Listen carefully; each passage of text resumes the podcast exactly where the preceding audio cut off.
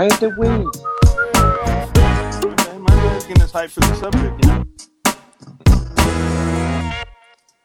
¡Qué pedo, mis compas! There it is. There it is. Now hit him with the whistle. There you go. The mating call. There it is. There it is. All right, baby. The mating call of my people. That was Lenny with a sound effects. There it is. If you guys don't know by now, if that sounds familiar, because it sounds just like it. NBA talk. We're gonna start with some NBA talk. Mm-hmm. What's up, Yum? Mm-hmm. What up? How you doing, bud? I'm good. How are you? Doing all right, man. Doing all right. Nice. Keeping my distance from you guys. Mm-hmm. It's so hard, but it is hard. It's always hard, though. So I heard that. I wish I didn't hear that, but I just heard it. We're gonna start with some hardwood action, right? Speaking of hard, look at him. So The Last Dance, right? Yeah. This was for those of you sports fans out there, this weekend it was, quite it sparked a lot of debates because of The Last Dance, right? You're not familiar with that? That was a documentary that was supposed to be centered around '98 Chicago Bulls, and if you watched it, it was really more about Michael Jordan and then everything that led up to that season, right? Mm-hmm.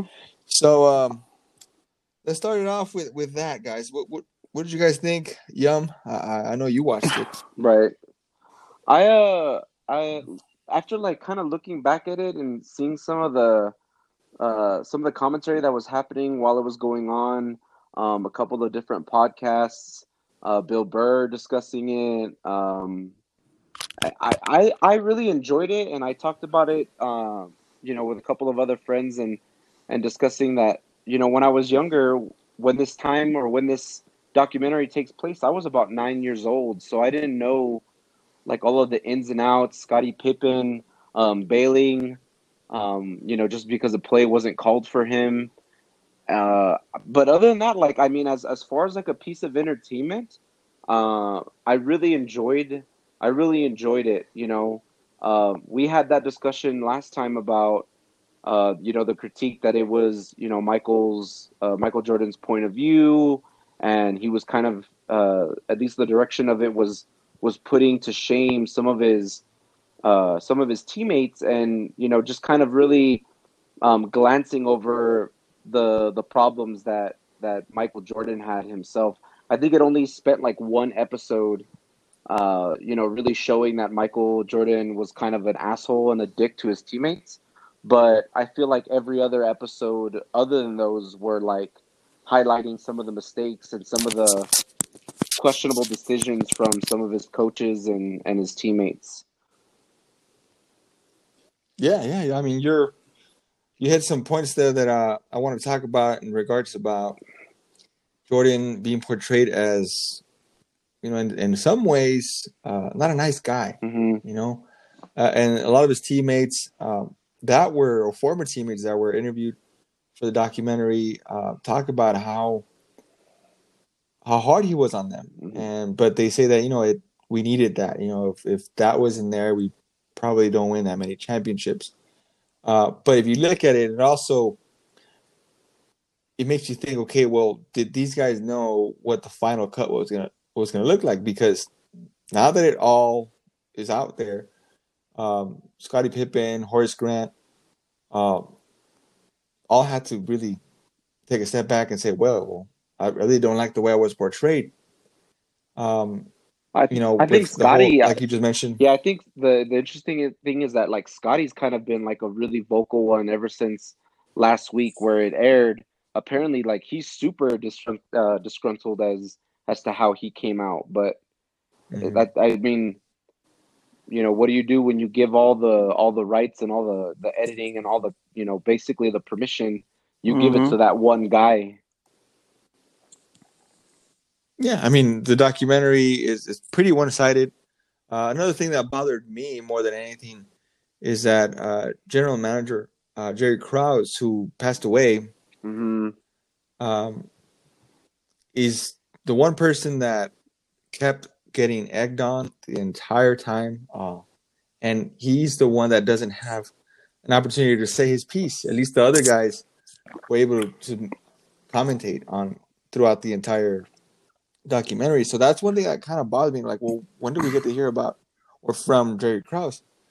Because it does make him look like, you know, this guy that was just trying to get the spotlight from the players, right? But, you know, in reality, it also does touch on, towards the end, they mention it vaguely, how, you know, he was really smart for the way he put that team together. But then it makes it seem like he, the whole entire time, just didn't want to play. They didn't want to pay Scottie Pippen.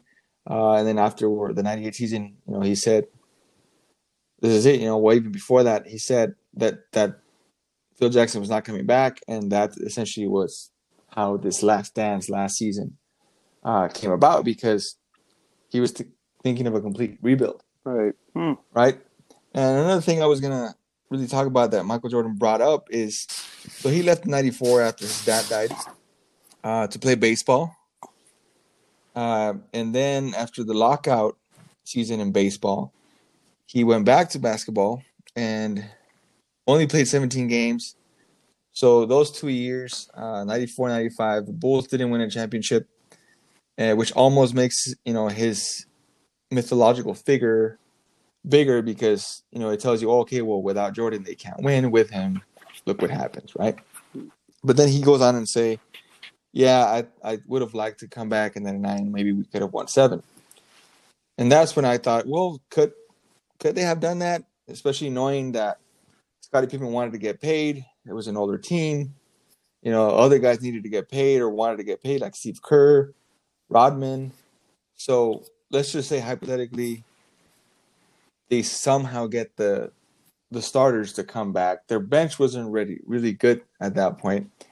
So they would have faced in the East a Pacers team that they faced the year before that was really good, a Knicks team that made it to the finals that ended up getting, you know, dominated in the finals by the Spurs in 5 games.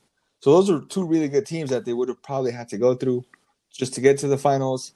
And then, again, the matchup that they would have had against the Spurs was very different from some other matchups they've had before that. Maybe the starting lineup with the Bulls would have had an edge still.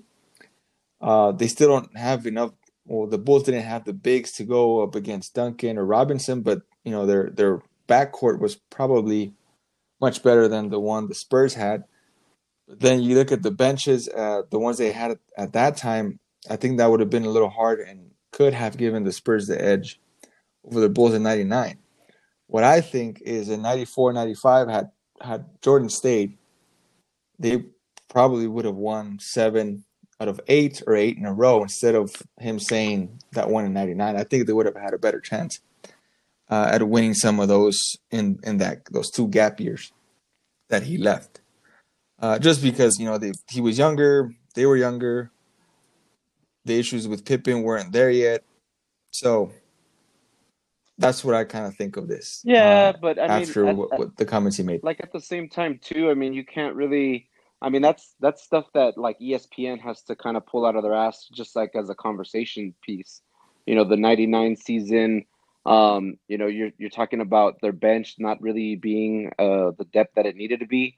We don't know what pieces they would have filled in for the loss of Steve Kerr, and all those other role players. And I mean, like, I get that there's like that whole debate, but at the same time too, they were on a shorter season. So yes, they were older Bulls, but they played like 30 games less. So that could have benefited in the long run, the amount of, you know, you think about the energy that Michael Jordan put, you know, year in and year out, you know, playing the 70 plus games that they had to play while they were on a shorter season on the 99. So, is he more fresh? Does he play more time against the Spurs? Like, who knows? But, you know, as far as like a piece in itself, that The Last Dance was, it was a very entertaining and dramatic documentary series. And I think that that's kind of like the goal, and that, Michael Rappaport said it best, like it's a documentary where stuff is left out, and it's, you know, it's done on purpose. It's trying to tell a story. It's a movie. It's not so much, you know, you know, both sides of the story. Like you're talking about Jerry Krause, for whatever reason, wasn't ever interviewed, even though they've been sitting on some of this footage. David Stern had, you know, some commentary, and he passed away a few years ago. Kobe Bryant had, you know, a couple of little interviews, even though he passed away. He passed away recently. You okay there, Lenny? Yeah, I'm good, baby. You're talking too much. You got to clear your throat, or what's up? I had to clear for somebody, one of y'all. Yeah. So, I mean, as far as, like, The Last Dance, it was nice to see. And like I said, it's more entertaining now because there's that debate of LeBron is compared to Jordan, Kobe's being compared to Jordan. And like you said, like, it adds to, like, his mythological legend stature when you see some of the stuff that he was able to do and put up with and deal with. And, you know, I just thought it was great storytelling, even though the story was one-sided. Maybe there's, you know, documentary for another few years down the road or whatever.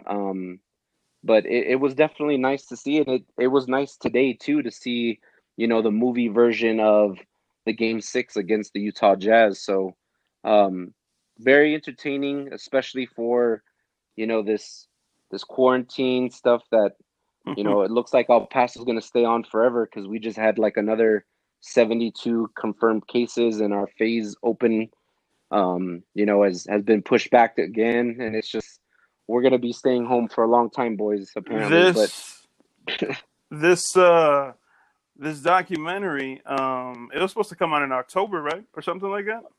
Yeah, it was supposed to come out late in the year. We were supposed to wait a while. They dropped it because of all this that went down, no?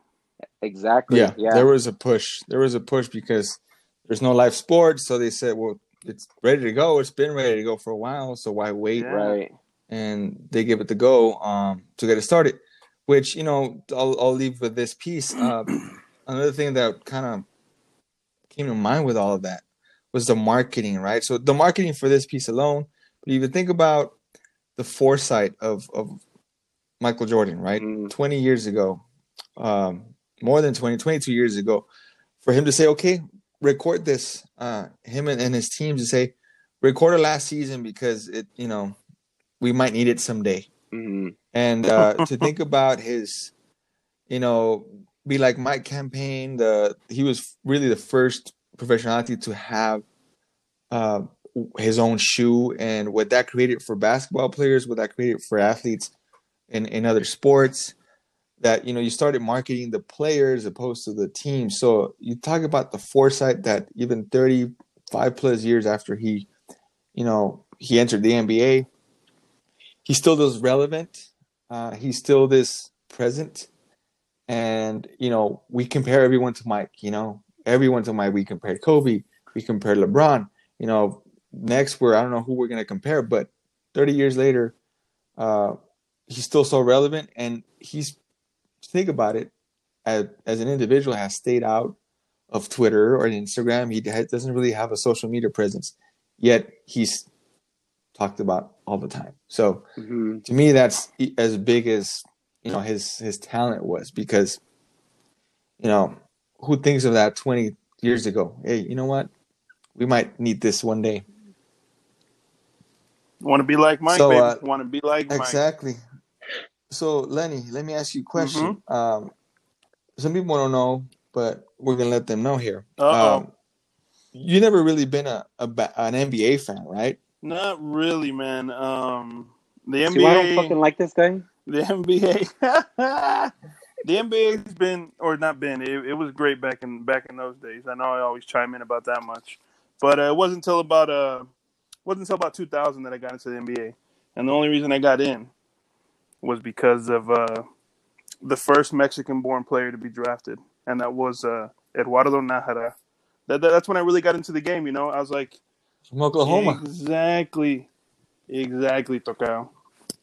But, I was never too big into NBA. I don't know, maybe... I don't know. I mean, my pops, you know, he dropped a couple triple-doubles back in his day, back at CHS. But he wasn't really into the NBA growing up. You know, obviously football was big, and he loved baseball. But, yeah, I mean, I never got into the NBA. I did, though, I did, though, get into college basketball, but we'll leave that for another podcast. But yeah, NBA is really not my style. Obviously, not a whole lot these days with all that action going on with some guy named LeBron. I don't know, something like that. But yeah, I heard he's good, but you know, we'll learn about him later. But yeah, I wasn't too huge, but I wasn't too huge about the NBA back then. But it was, even then, you know, it's hard to avoid. You know, all your little compitas around school, they're rocking Pippen jerseys, Jordan jerseys, Reggie Miller jerseys. You know what I mean? Karl Malone, you know, stuff like that. So, you know, growing up, it definitely, you know, it had its presence, but I never got into it. So for those of you that haven't caught it, you can stream The Last Dance on the ESPN app. Mm-hmm, mm-hmm. And talking about streaming content, we're about to jump into a topic that we have some of you followers comment on, right? So we asked you what your favorite movies or shows were, and some of you gave us answers. But since Lenny's just been sitting back and listen to us talk about the NBA, exactly, we're going to let him go first, right? We're going to let him go first with a movie topic. So Lenny, twiddling his thumbs over there. I know I am. Get your popcorn ready. Uh-huh. And give us your movies, man. Give us your movies, give us your shows. Yeah, well, first things first, I'm definitely going to have to borrow somebody's ESPN login to check out that Last Dance. Dog, but I already gave it to you. Oh, yeah, you're right. Yeah, so I kind of been all over the place with shows I've been streaming. Not too many movies, mostly shows. Mm-hmm. Food shows are great, and that's a lot of what I've been doing. Fuck yeah. Like on Hulu. Exactly. That first word you just said. I'm already wet. I'm already hungry. Wet and hungry, huh? Yep. Always, baby, always.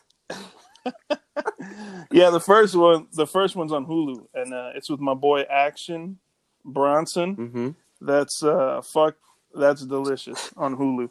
That's it's hilarious, man. These guys, I mean, they let loose. It's Action Bronson and his homeboys, and I don't know if it's while they're on tour they do this or what. I think it is, because there's some footage of them, you know, on stage and stuff mixed in. But I guess any city they hit up, they just jump right in, man. They roll like 6-7 deep, and they go to different restaurants and just try out delicious food. I mean, what's wrong with that? That's always fun. And if y'all don't know Action Bronson, man, this guy's a riot. He's nuts. Do you listen to his shit or not? So, yeah, I listen to his music. That's what I'm saying. So just looking at him, you're like, okay, this guy's got some shit to say and some stuff to eat. Obviously, he's a big dude, man. Mm-hmm, mm-hmm. But just the way he talks and the way he presents himself, like he's a character.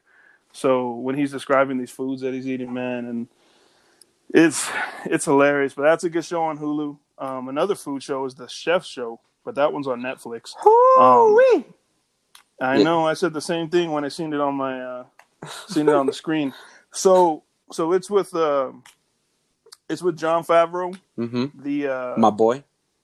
Yeah, Yum's boy. Mm-hmm. He started a movie called The Chef, right? Or just called Chef. Chef, yeah. Yeah, it was just straight up Chef. It was him. It was John Leguizamo, my girl Scarlett Johansson. Shout out to Stephanie. I know that's her number one actress. Stephanie, I hope you're listening. And then Sofia Vergara. Sofia Vergara. Yeah, there you go. I thought you were gonna say something there. Yeah, so that movie, it's not on Netflix anymore, but they got this Chef Show where he goes through, and a lot of the stuff that he cooked in the show, he'll kind of throw in there and he'll show you how to cook. But it's with the chef that makes an appearance in the movie, and he's a real chef, but he helps him out. He helped him out, I think, with the cooking on the show, like, you know, how to throw down. Because if you watch the movie, John's character, I mean, he looks like a legit chef the way he's making that grilled cheese. Remember that pasta, Yum? Oh, I remember. Ooh. The chef you're talking about is Roy Choi. There you go. We're following him on our Instagram page too. We got to give him a little shout out. Mm-hmm. See if he's paying attention.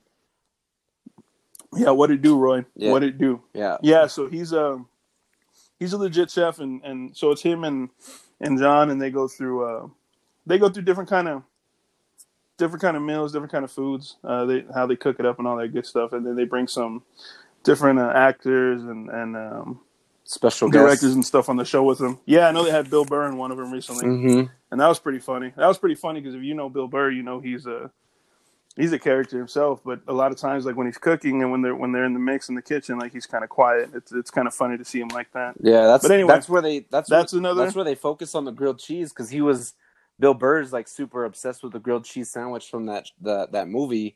He was like, that's why I'm on this show. Yes, exactly. Yeah.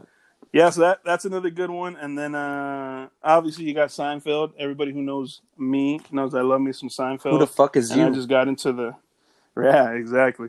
I just got into the Hulu game recently, and Seinfeld's been streaming on there for a hot minute. So Seinfeld's always a good choice for me whenever I'm trying to sit down and stream a little bit. And then a little curveball on Netflix. Y'all heard of Working Moms? No. No, of course y'all haven't. Yeah, so Working Moms is on Netflix. Some of us are adults. Some of us are adults. Yeah, it's a good one, man. It's pretty funny. It's about some working moms, and they're pretty funny. They're pretty hilarious. Katherine Reitman is the star, and I think she's the director and producer of the show too. What exactly are they working? They're working a little bit of this and a little bit of that. Yeah, you ought to check it out. I think you'd like it. I think you'd like it. Yeah, yum. As a quarter lesbian, you should be very, very supportive of this show. Okay. Well, quarter. Yeah. I'm not much for the moms with kids. Working mom. The moms with kids.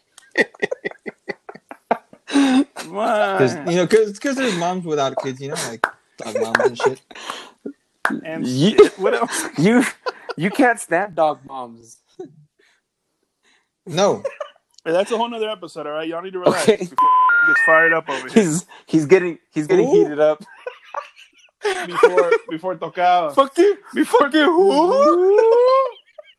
Before Tocao gets fired up. My bad. I was raw emotion. My bad. Raw You're emotion. Fucking up, Lenny. You are fucking up today. I am, man. Ay, Diosito. Anyway, I support moms though. Are you done yet? Okay? We're supposed to stop at 3, Lenny. I don't know if you saw the memo. 3. Yeah, you're good. Yeah. So anyway, those are some of my shows, and I ran a little bit over there, guys. My bad. What about y'all? What do y'all? Go ahead, Tocayo. Let us know. Let us know what it is. Well, I'm just gonna give you some of my favorite movies.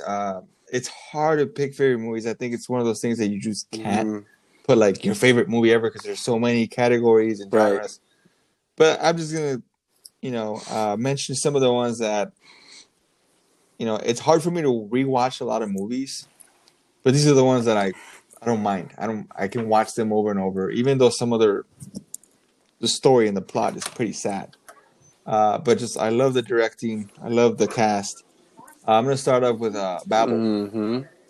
That's a good one. Not to spoil it, but this movie just it shows you a lot about different cultures, the American culture, the culture in Mexico, the firearm trade culture. Obviously it's Hollywood, but it does kind of help you at least have an idea of what it would be like to be in that setting and how so many different things can be affected by one action, right? So, great movie, great plot. Great director. Speaking of Mexicanos, so Alejandro González Iñárritu, has won several Oscars for his filmmaking. What the fuck is Lenny doing? I don't know, man. I think he's making a grilled cheese since he was talking about grilled cheese. The next yum-yum over here making fucking noise. So he's probably fixing up a grilled cheese, speaking of grilled cheese earlier, right? So again, Babel is definitely one of my favorite movies. So I definitely recommend you guys watch that movie. Especially if you like watching movies that kind of keep you engaged throughout the story. That's definitely one multiple points of view. Huh? Exactly. Multiple points of view. So it just allows you to, like, what character in the movie do you sympathize the most? Yeah. With, right. So, love the storytelling that movie has. And then secondly, one of my favorite all-time movies, and I guess because at that time, the age I was in, I've always had this fascination with history. So, and even though it's a fictional adaptation, it just makes you think, oh, was it like that back then? This is the movie Gladiator. The movie Gladiator is one of my favorite action films of all time, from, the opening battle scene to how it kind of develops this character of, he was this great warrior in high regard, and then, falls from that platform and really loses everything. Mm-hmm. And then throughout the entire movie, it just takes you on this journey about this one man trying to avenge, a big loss for him, right? So I don't know if I'd be spoiling these movies that are so old. So, but I'm not going to mention. I'm not going to mention the rest of the plot. Well, and then let me really. Can I love comedies. Yes. Can I ask? Yes. Are these? Because we're talking about streaming. Are both of these movies on any streaming right now, or is this something like that you have a digital copy of, or are they streaming? Last time I checked, I don't think I saw Gladiator on Netflix anymore, but it might still be on there. I know Babel has been on on Netflix for a while. Yeah, Babel's on there. It's on there still, so you can stream that on Netflix. So I don't know. Gladiator's been on Netflix. I don't know if it still is. It might still be, but that's definitely one of them. Are you at all and upset that there's going to be a part 2? I'm not going to watch it. I'm not going to watch it. Or at least I'll wait to see what the reviews are.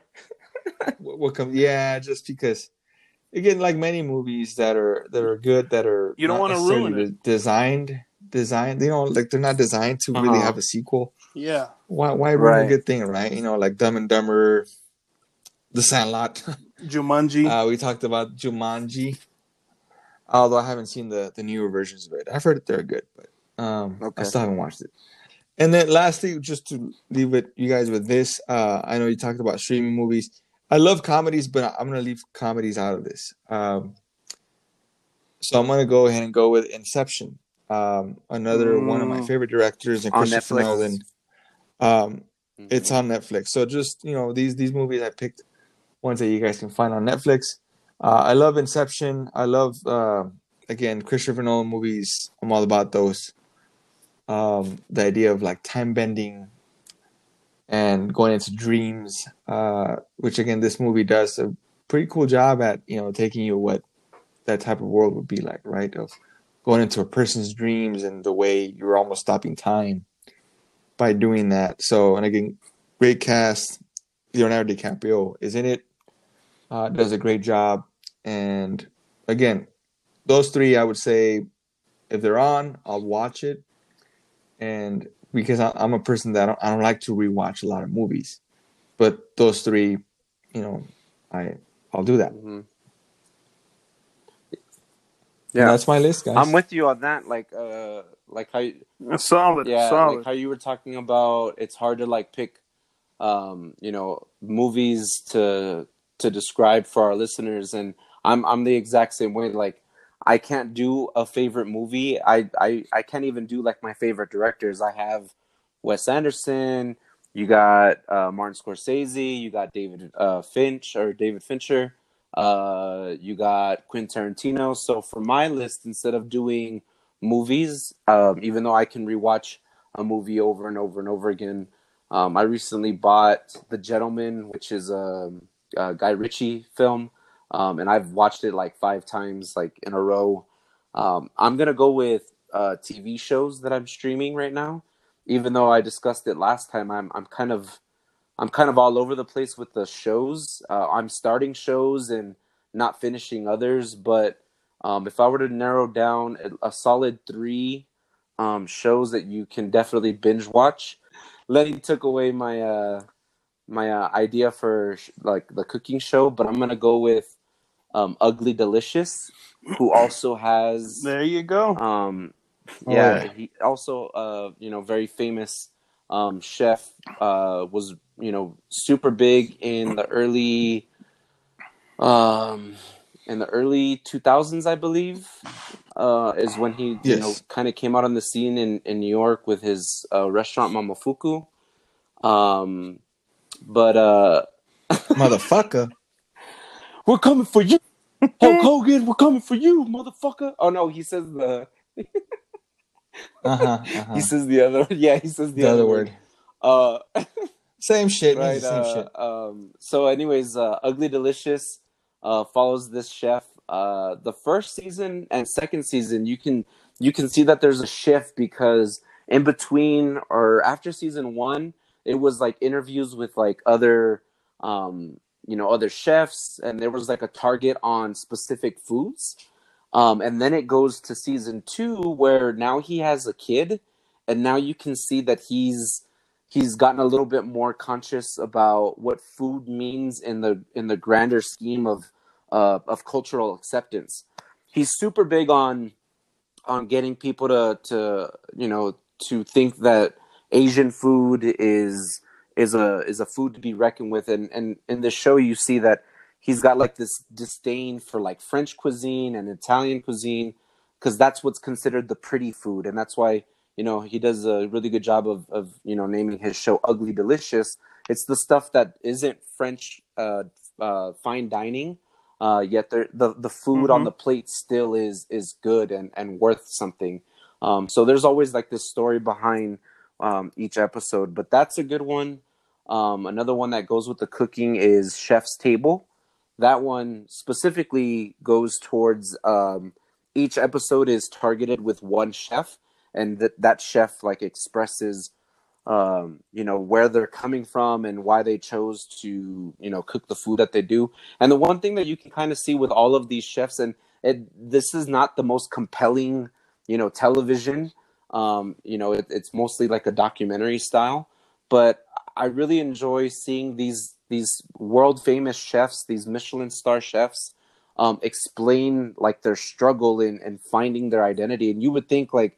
They're just chefs and they make plates or they make food or whatever. But there's always like an individuality with these chefs, and they're trying to do something with food that is either like thought provoking or they're trying to better the environment. There's always these lessons that they're doing.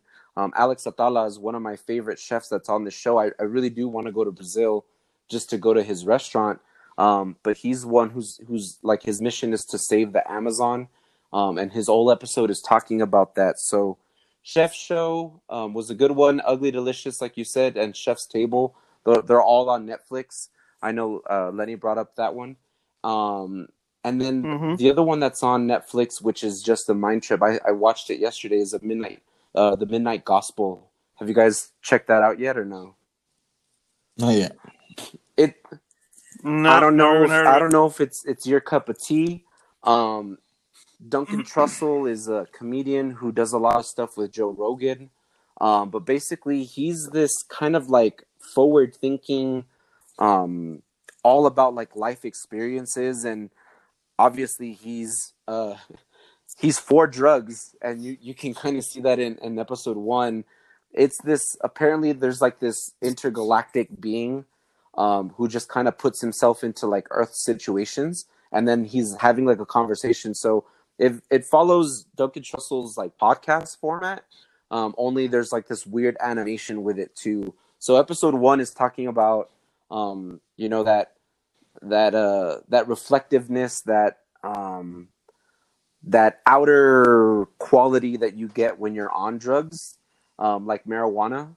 I don't know what that's like. Outer quality.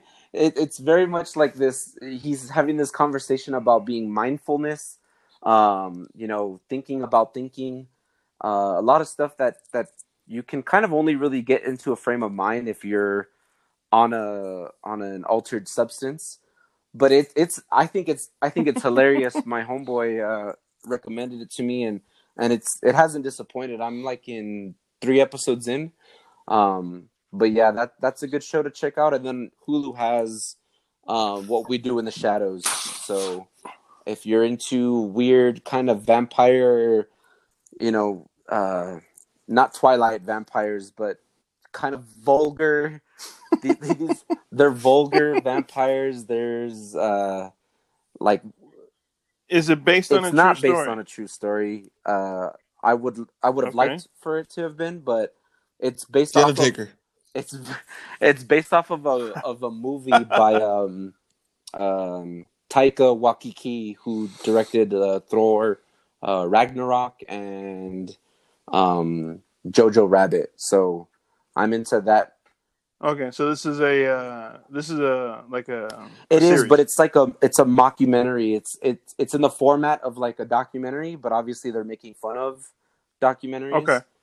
It's about this one human who apparently vampires have to have human slaves to run their errands, and I think it's a very smart show because they're not only are there vampires in the normal sense that we know them as bloodsuckers, but there's this one kind of vampire that is like an energy vampire, and like if you've ever talked to anybody who like, as soon as they say hi, you're just like, oh fuck, not this guy again. Like those kind of people, like apparently they're vampires and they feed off of like your energy going away from you, and it's hilarious. And they all live together, and then they just gotta, they get into some trouble and whatnot. But it's a hilarious show. Yeah, if you guys have the time. Which we all kind of do. You can definitely binge watch What We Do in the Shadows. Speak for yourself. So, do these vampires hump the air? Because I've heard people hump the air when they're high. God bless. I would love to see that. Okay, I've just heard. I don't know. I just heard. Okay. Well, other than one episode where they're at a club at a rave. These vampires don't do drugs. It's a midnight gospel that they're on drugs. It's the other show on Netflix. But yeah, they go to a club, and apparently they're on ecstasy, the people that they feed from. So they kind of get like the side effects of it. It's hilarious. It's a very funny show. And, Mark Hamill comes out in it as like a very dumb old vampire. So that's always fun. Yeah, okay. his little guest spots are always good. Cockknocker. I thought you were gonna say it was gonna be like they're sitting in a living room, I don't know, and then a vampire starts humping the air or something like that. No. But I was gonna say, if there's vampires humping the air in that show, I'm on it right meow. But it does sound pretty good though. That still sounds very good. And if you know anything about Taika, he's got like this weird. He's got this weird style of storytelling. He did actually a couple of the episodes of The Mandalorian. I'm surprised nobody brought up that as like a go-to, but that's also a good show. It's just hard to pick three. Yeah, and speaking of food, you mentioned Ugly Delicious. Uh-huh. I recommend Taco Chronicles too if you're all about tacos. Speaking I still haven't finished foods, it. I still it's amazing. It's amazing. Yes. But speaking of ugly foods, ugly delicious. Uh-huh. I'll tell you this much: I'll take some tacos over Italian or French cuisine any day. But see, we haven't had fine dining French cuisine.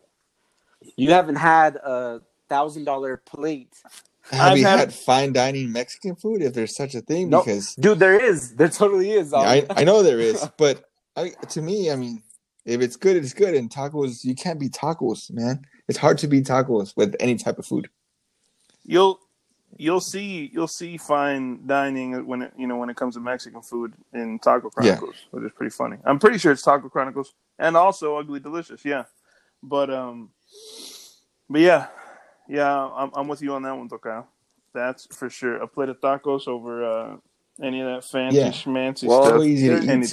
If you take a look at Chef's Table, I believe season 2, Enrique Olvera is a Michelin star chef who's in Mexico City, and he has like a version of a very expensive taco, and I think you would be disappointed, Tocayo, like bad. It's like I think he comes out. He does come out. Yeah, I've heard that. I've seen the show. They talk about how expensive just the tacos are. Mm-hmm. So I'm not trying to spend hundreds of dollars on tacos, right? But you can spend $10 on tacos and enjoy it just as much as a $50 plate. I was about to say I ain't even trying to spend $20 on tacos. What are you talking about? Unless you're trying to feed a family of four and shit. Exactly. You know. Exactly. Shout out to Tacos and Cuco one time. So speaking of food, guys, we're about to segue into more food. Even though we were just talking about streaming shows, right? So of course we're gonna feature Menudo. Oof. Menudo, right? Yeah. Some people find it gross. I know a lot of people that find it gross, but then I know a lot of people that just love it, right? So it's either or. Those same people put their mouth in dirtier places. I'll tell you that right now. Exactly. Flubbers are classic. But we were thinking of some of the favorite spots in El Paso to go get Menudo, which, you know, in El Paso, you can find good Mexican food, you know, all across town. You can also find some pretty bad Mexican food all across town, right? So you get a little bit of everything. But with Menudo, I want to get you guys to kind of give your spots. You know, what hole in the wall place? What places do you know that serve good Menudo? You want first, Lenny, or what's up? Yum. Go ahead. Okay. For a fact, I know two of them still exist. I'm not too sure about my third option. It's just something I have as like a memory from my childhood. But I think the spot I like to go to without driving out of my way, you know, to go into central El Paso or, you know, somewhere on the west side, El Prado Bakery recently opened back up. It's been hell without you, El Prado. I've been missing those apple fritters and those bread eights for a while now. This is because of the Rona, down. Right? They weren't doing like curbside pickup or anything. I've been a crackhead, you know, fiending for their food. Their burritos are awesome, but you can't go wrong with their Menudo. It's got the right amount of tripe. It's got the right amount of hominy. It's not super greasy, which I know is something Tocayo is really looking for in his Menudo. So that's my go-to spot for the first one. My number one choice. My second choice is just kind of, you know, it's not out of the way. I don't have to go to, you know, Central El Paso or anything. The Vista Markets, even though it's not usually as fresh, that you can kind of get them there. Just sitting there, they're measured out for you. You don't have to take your own bowl. That's some pretty good Menudo whenever the person is feeling it. Because I've had a couple of times where, you know, once or twice every, you know, 6 months, it'll just be kind of watery and not a lot of flavor. My third option is something that, as a kid, I remember it being amazing.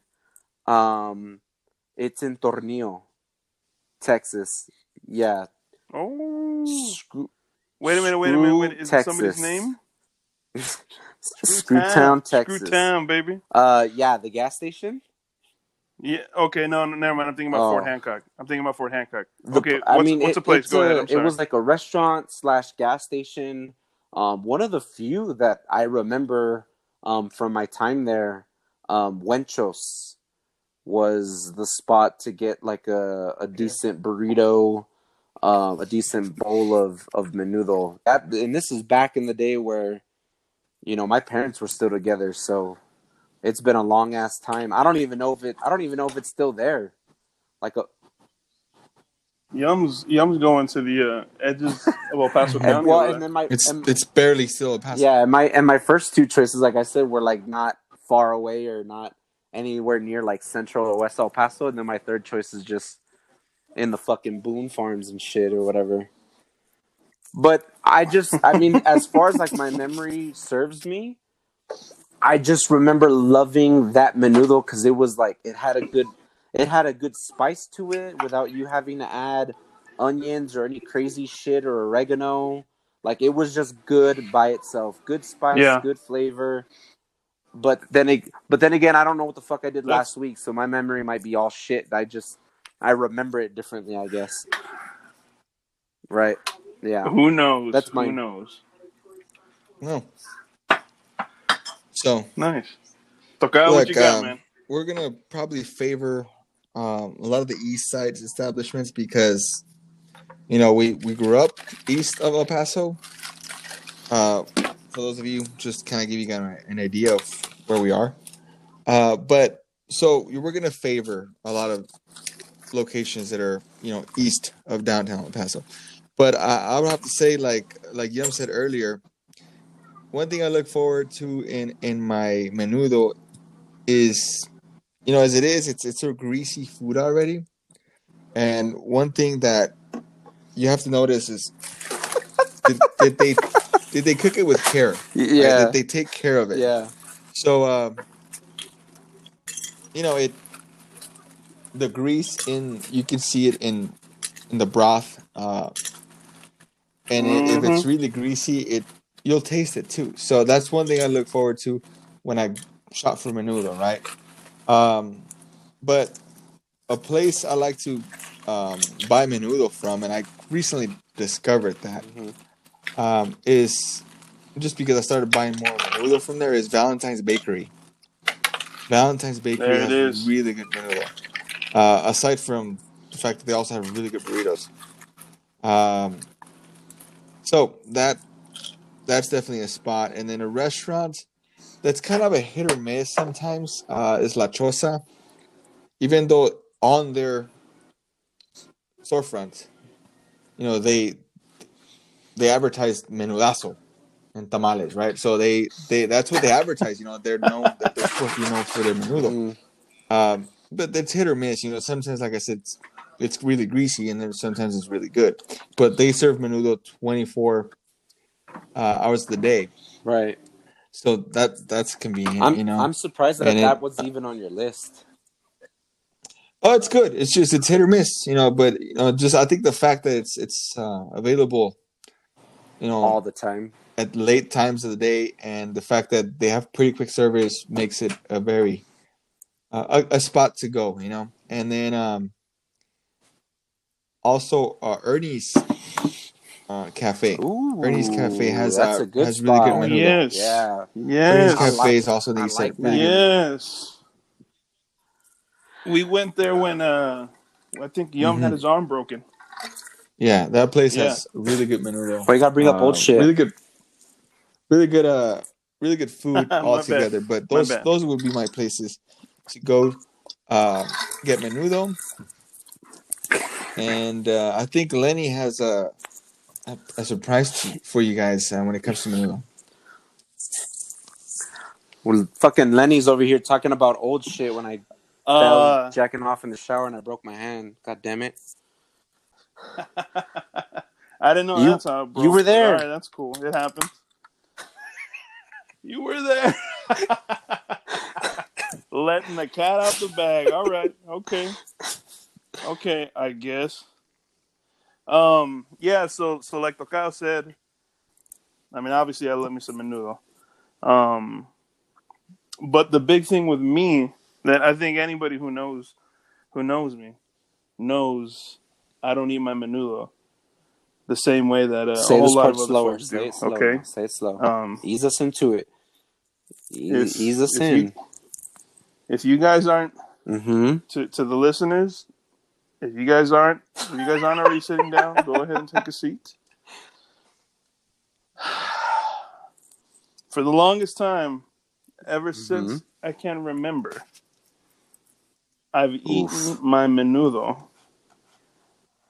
Yeah. I've eaten my menudo with cheese. What? And, you know, it's yeah, I know. It's fucking blasphemy. Yeah. That's the reaction I get too. That's the reaction I get too. Who the fuck do you think you are is what I want to know. I got to the guy damn. Who eats menudo with cheese. That's who I think I am. Yeah, so I got it from my grandmother on my mama's side. My mom's mom, she would serve it up with all the fixings, but not instead, but with everything else, with the onion, with the oregano, with the limes, she'd serve it with cheese, shredded cheese. Now what we usually go for is like the Mexican Ford. No, like the Mexican mm-hmm. Ford. Like every brand has it. Like it's called Ford, cheese, Ford Mexican cheese, something like that. And yeah, but you're right about the Munster. Sometimes I go with Munster, and anybody that's had it, you know.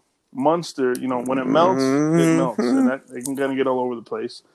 So I know Tocao doesn't really do the Munster. Oh yeah, well about Tocao, and you know we're mentioning cheese. So I've turned some people on to it. Believe me, I'm turned off. There's been a lot of people who look at me. I know, but there's been a lot of people who I've turned on about it, and Tocao is one of them. Every now and again, he'll eat some cheese with menudo. It's one of those things, man. Don't knock it till you try it, and it's not bad. And like I said, it's frowned upon by a lot of people. But I'd like to take this time to shout out to my boy Tubbs, my homegirl Pocahontas, aka Selena, my boy Tocayo over there, my homegirl Zephyra, all of my family pretty much. We've been eating cheese with menudo. I think you just made up for names. The longest time. It's always I might have, but we'll wait for them to chime in a little later. But yeah, anytime I see somebody, you know, I'm at the local diner, I ask for some cheese with my menudo, and I see somebody else, you know, give me a little fist pump in the air. I'm like, okay, you know, we got some cheesy brothers and cheesy sisters around town. I'm not the only one, and apparently it's a big thing in Clint, Kyle. I know Arlene does it too. And yeah, I mean, there's a handful of other people that have gotten to try it, and it's tasty. So yeah, I love me some menudo, and Yum Yum touched on one of the spots with the Prado Bakery. I think I had it the first time because Tocayo got it, but I know you mentioned a lot of the spots would be yeast. So Good Coffee, which has numerous locations around town, has some pretty good menudo. Yeah, Central, a lot around Central. Good Coffee and Los Jarrones. They have some good menudo. Los Jarrones goes as far as Red Road on the west side. If we got any west siders listening in, and then you got Juanitas and Canetillo, and then Yum, like Yum said, Vista, man. Fuck yeah, they give you that thing in an ice cream bucket to go. Mm-hmm. Yeah, they will. Well. That's good. I mean, but yeah, Lenny, the cheese with menudo, you have to try it before you really knock it. But it's good, you know. Yes. It's good. I probably wouldn't do that every time I have menudo, just because I feel like once you have the cheese, it kind of eliminates, you know, the option to add all the other garnishments like the onion and the oregano and the lime. And it the cheese kind of overpowers other flavors, so if you do cheese, you kind of just have to commit to just cheese. And anytime that's the only problem I have with it. Anytime I'm trying to convince somebody to try out the cheese, I tell them, I'm like, literally just get a spoonful of menudo and sprinkle on a little bit of cheese, like nothing crazy. Don't throw it all in the bowl, you know, because if you don't like it, you're gonna slide that thing in the trash, you know. But, just get a spoonful, throw a couple shreds of cheese on there, let it melt a little bit, and go to town and see what you think. If you don't like it, you got the rest of the bowl cheese free. You know what I mean? It's a good idea. Good idea. So, now you guys know menudo with cheese. Try it. Let us know what you think about it next time you try menudo. Yeah, don't be scared, people. Also, let us know where you guys like to buy your menudo, or whenever you make it, you know, are you picky about the way you eat your menudo?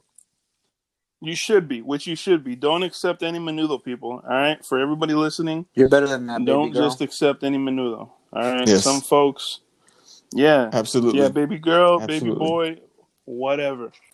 If like they mentioned, if it's too greasy, if it's too if it's too spicy, you know what I mean? Because some people can be fired up and rough up a whole pot of menudo. Mm-hmm. You know what I mean? But yeah. Yeah, I mean, menudo's beautiful. So don't go tasting one bowl and have it ruin menudo for the rest of your life. So we talked a lot about food on this episode, guys. But before we let you guys go, I wanna know, because we've been talking about this COVID-19 and how things are kind of starting to open up, even though we've seen a lot of cases still on the rise, especially in El Paso. What I want to know from you, and we'll ask this to our followers and listeners too later on, is what is the first thing you're going to do when the pandemic is in the clear? Meaning there's no more faces rolling out. It's just it's good to go and gather with people. No masks, no nothing. And no mask. Maybe you might not be able to hug people, or might still be hesitant, but now you can at least gather. So let's start off with Yum. What is the first thing you're gonna do? Well, you took the words out of my mouth. I want to go and hug you fuckers, but since I can't do that, my first thing, all honesty, is you. I just want to go and either hang out at somebody's house or. Sorry.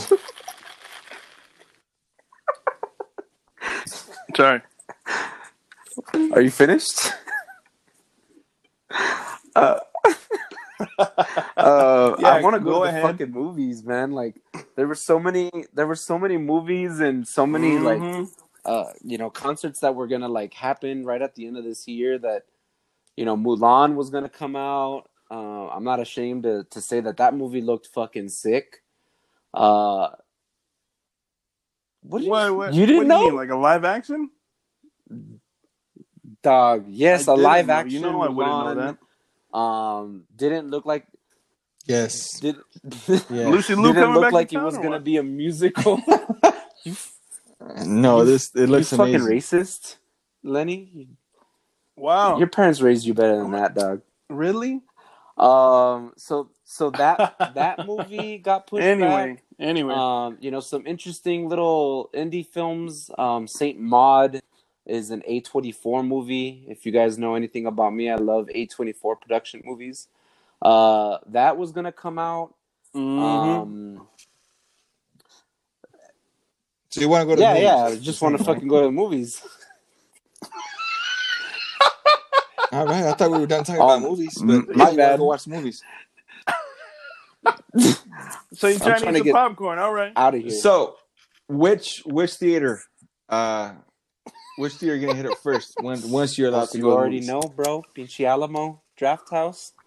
I don't know, and the followers and listeners don't know. Yeah, Alamo. So you gotta let them know. Draft House is my go-to. By the time the Rona's done with us, you're going to be able to do that brand new one. Looks on the good. Inside. Jesus Hopefully, Christ. Looking real pretty. But Lenny, what about you, man? What what's going to be the first thing you do when you're in the clear? Yeah. I mean, there's a lot of things. It's funny because all this stuff went down and you took a lot of stuff for granted. But one of the first things I like to do is take my little lady, my daughter, out to the park. That'd be nice. Definitely take her out to the park, run around a little bit, burn some energy, and then I'm trying to go to Walmart after midnight. You know what I'm saying? I don't know if any of y'all did it before this happened, but you know, right? Because I mean, nowadays, anytime you go to Walmart, the crowds are crazy, and any store really, especially now that they lifted everything a little bit, But yeah, some little things like that, man. And of course, like y'all mentioned, going to see certain family and then and hanging out somewhere with more than with more than two or three people and without having to stand 6 feet apart from everybody. So simple things. And of course, you know, going to the movies, going on a hike, going to see a live show, whatever floats your boat. But yeah, those are a couple things that I'll probably do once everything gets lifted, man. Sounds good, man. That's, you know, it sounds like a lot of us have that same, train of thought when it comes to getting back to some type of normalcy. So family, you know, we like to joke around here a lot, but, you know, we're all about family. And that's definitely one thing we're all going to start doing, which is hang out with the homies, because you guys are the other family, right?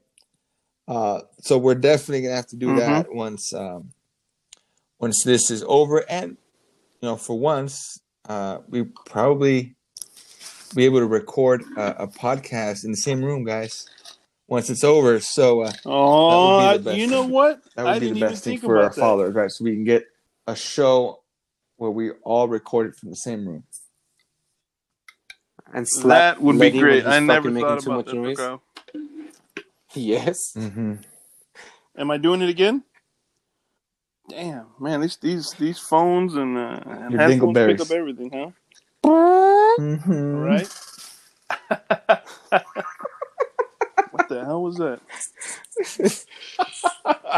Good talk. Plenty of food. We started off with some Last Dance, basketball. We went obviously our favorite streaming shows and movies. And that really was more about food than that. And then we continued the food talk.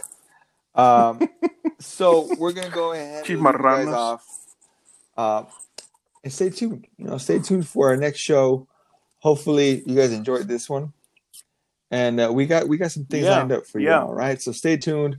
Follow us again on Twitter and Instagram at Mis Compas Pod. Right. See you guys later, and have a good one. Thank you for listening.